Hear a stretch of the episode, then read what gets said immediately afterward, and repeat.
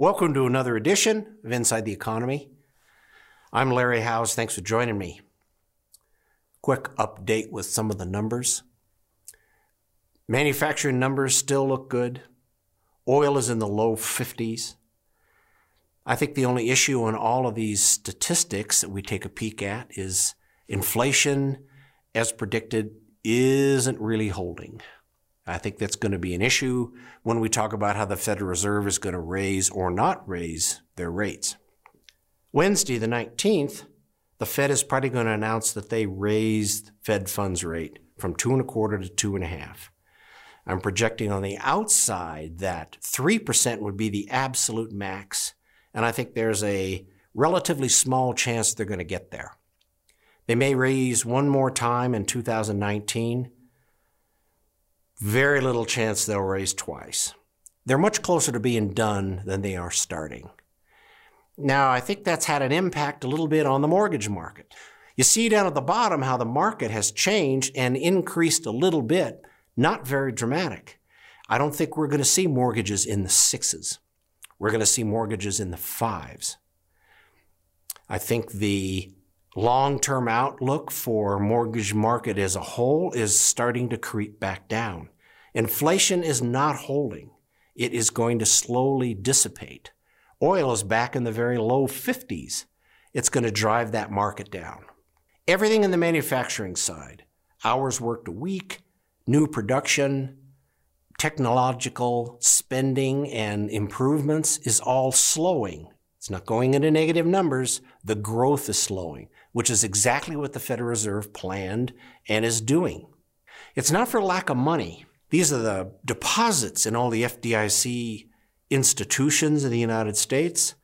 Well, time and demand deposits, a little over 12 trillion. Lots of money in the system. You notice here that banks have assets. Almost 40% of global assets are held by banks. Now, a loan is an asset to a bank. There's also the shadow banking business that has been, it was a big issue during the recession in 2008, but it's also been an interesting growth phenomenon since then. The shadow banking industry has almost 30% of all the global assets. There again, it's loans, it's debt. And they aren't banks.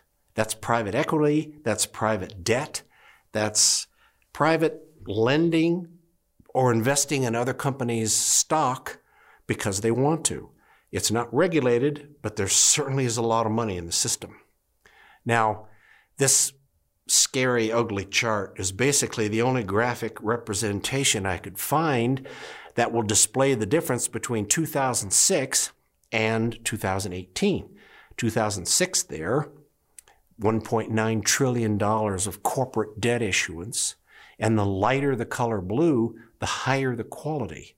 There was still AAA corporate debt being issued in 2006, government debt, a lot of things. Look over here, 2018, 166 billion. The darker the color, the lower quality. And the biggest issue there, Mexican oil, even a quasi governmental agency, hardly made investment grade. Corporate America doesn't need cash. They don't need to follow through basic lending standards or issuing debt. The people that are out selling bonds looking for money right now need it more than those that have lots of cash and very high credit. Now, somebody asked me a while ago how much debt is there out in the world. Well, it's $184 trillion globally. That was 2017. That's $86,000 for every person on the planet, more than twice the average global per capita income. I don't say that to worry you. It's not something you can worry about or should worry about.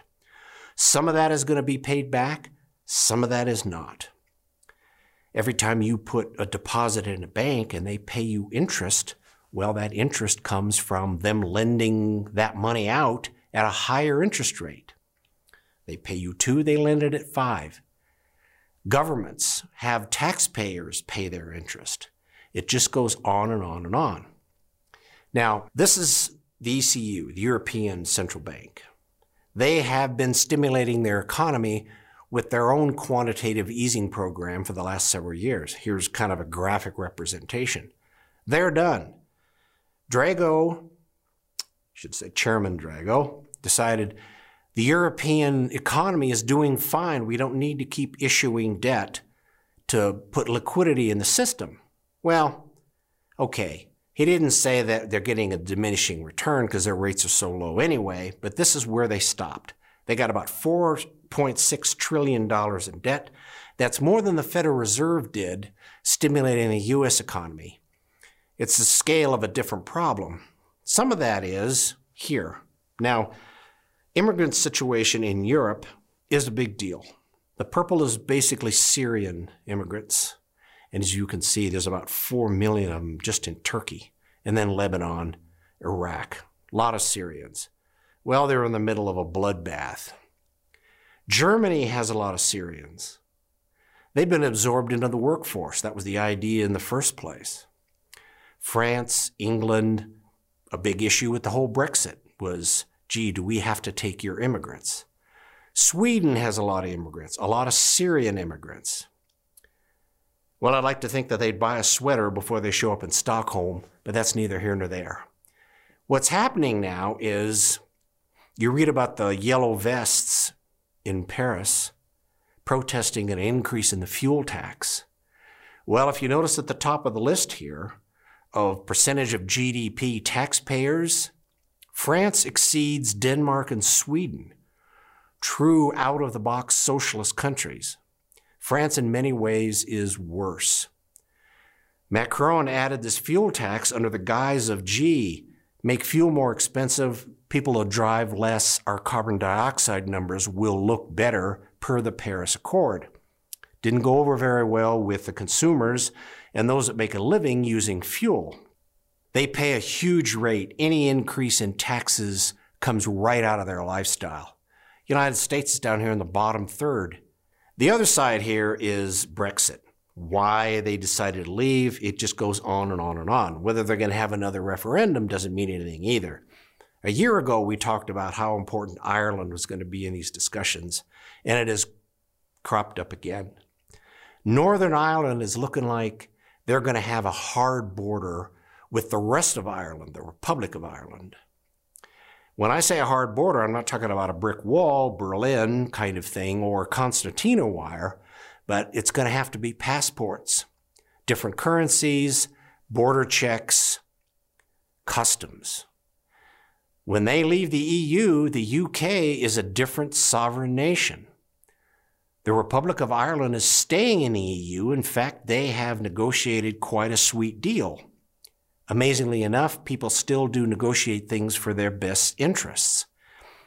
Unfortunately, one of the other downsides for the UK is it's not going to take the Irish in Northern Ireland very long to think, are we better off remaining Irish or should we stay in the UK?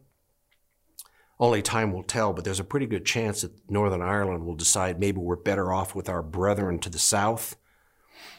And it's also a huge issue for right across the Irish Sea there, Scotland has had the same questions. Unfortunately, it looks like whoever the prime minister will be, maybe it's May, will be presiding over the ultimate long term economic decline of England and breaking apart of the very last of the old empire, because they will go on their separate way. China, tariffs. A little over a billion has been collected in actual tariff fees so far. Most of that is electronics coming from China for the Christmas season, getting ahead of the tariff. Well, a billion dollars goes right into the coffers, which is fine. It is starting to have a tiny bit of impact on where that stuff is coming from. Part of the deal with China. The fundamental problems in China we could spend an hour on, but this is a fairly good graphic representation. The blue in the bottom is the United States. You notice in the last two and a half, three years, it has been climbing steadily. The white on the top is China, however. And through their glory years, the last 15, 18 years of how they've brought that economy around from a third world to almost a first world country, it has slowed a lot. Their manufacturing is not going to recover in the near future. the structural problems inside China even more are coming to the surface. It's too bad. It's just going to be the nature of the beast. Now, what we have here is the U.S. economy doing better than everybody else in the world. There's not a recession in the foreseeable future. We'll probably have an equity rally sometime in 2019.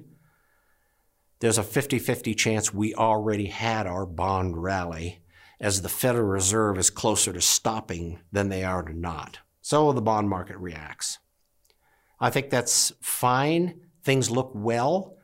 And uh, as we start into this part of the holiday season, I probably won't see you again till about 14th of January. And uh, you have any questions at all, I'm happy to address them. So thanks for joining me. I'll see you in early January.